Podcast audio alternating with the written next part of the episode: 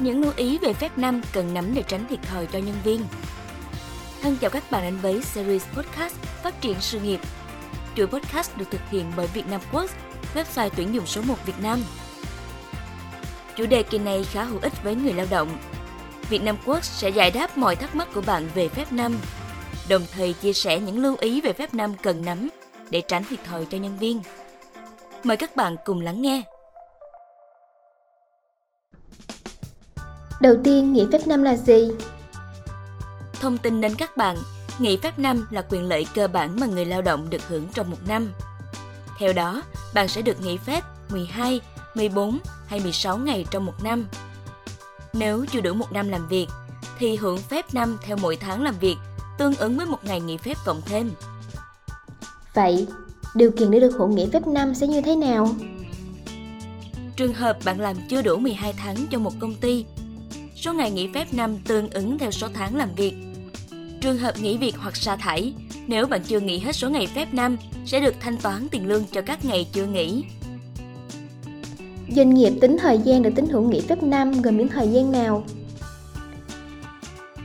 Thời gian được tính hưởng nghỉ phép năm gồm thời gian tham gia các khóa đào tạo nâng cao năng lực để làm việc cho công ty, thời gian thử việc theo hợp đồng lao động, sau đó làm việc cho công ty, thời gian nghỉ việc vì lý do cá nhân, có hưởng lương nhưng phải được công ty chấp thuận, thời gian nghỉ do tai nạn lao động, bệnh nghề nghiệp, cộng dồn không quá 6 tháng, thời gian nghỉ bệnh trong 2 tháng, thời gian nghỉ chế độ thai sản, quy định theo bảo hiểm xã hội, thời gian nghỉ hoạt động công đoàn tính theo quy định công đoàn, tính cả thời gian nghỉ việc tạm đình chỉ công việc bạn nhé. Số ngày nghỉ phép nam được doanh nghiệp quy định sẽ ra sao? Khi bạn làm đủ 12 tháng cho công ty, sẽ được nghỉ hàng năm và hưởng nguyên lương theo số ngày phép năm như sau. Nếu bạn làm công việc trong điều kiện bình thường, sẽ được nghỉ 12 ngày phép năm. Nếu bạn chưa thành niên, là người khuyết tật hoặc làm công việc nặng nhọc, độc hại, nguy hiểm, bạn sẽ được nghỉ 14 ngày phép năm. Nếu bạn làm công việc đặc biệt nặng nhọc, độc hại và nguy hiểm, sẽ được nghỉ 16 ngày phép năm. Làm thế nào để gộp số ngày nghỉ phép năm? Công ty có trách nhiệm quy định lịch nghỉ hàng năm sau khi tham khảo ý kiến nhân viên, đồng thời phải thông báo trước cho nhân viên nắm. Theo đó, bạn có thể thỏa thuận với công ty để nghỉ hàng năm thành nhiều lần hay nghỉ gộp. Thời gian nghỉ gộp tối đa 3 năm một lần bạn nhé. Trường hợp nếu không nghỉ hết phép sẽ được xử lý như thế nào? Nếu bạn không nghỉ hết số ngày phép năm sẽ được xử lý như sau. Trường hợp bạn nghỉ việc hay bị sa thải sẽ được công ty thanh toán tiền lương cho những ngày phép chưa nghỉ. Trường hợp bạn không có nhu cầu nghỉ và vẫn tiếp tục làm ở công ty thì công ty không phải thanh toán tiền lương cho những ngày phép chưa nghỉ.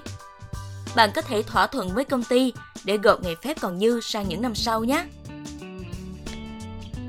Cách để người lao động tính chính xác số ngày nghỉ phép năm của mình. Vietnam Post hướng dẫn bạn cách tính số ngày nghỉ phép năm theo luật lao động như sau. Nếu bạn làm việc chưa đủ 12 tháng, lấy số ngày phép hàng năm cộng với số ngày phép tăng thêm thâm niên nếu có.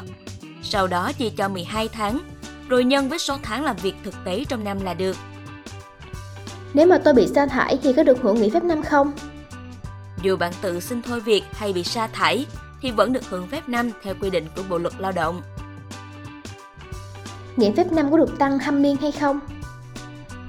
Câu trả lời là có bạn nhé. Theo Bộ luật Lao động, bạn được hưởng chế độ nghỉ phép năm tăng theo thâm niên làm việc.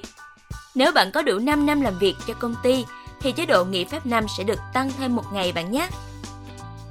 Trên đây là những lưu ý về phép năm cần nắm để tránh thiệt thòi cho nhân viên. Hy vọng những giải đáp và chia sẻ của Việt Nam Post giúp bạn hiểu rõ hơn về phép năm để đảm bảo quyền lợi của mình. Mọi băn khoăn thắc mắc, vui lòng liên hệ Việt Nam Post để được tư vấn giải đáp cụ thể hơn bạn nhé.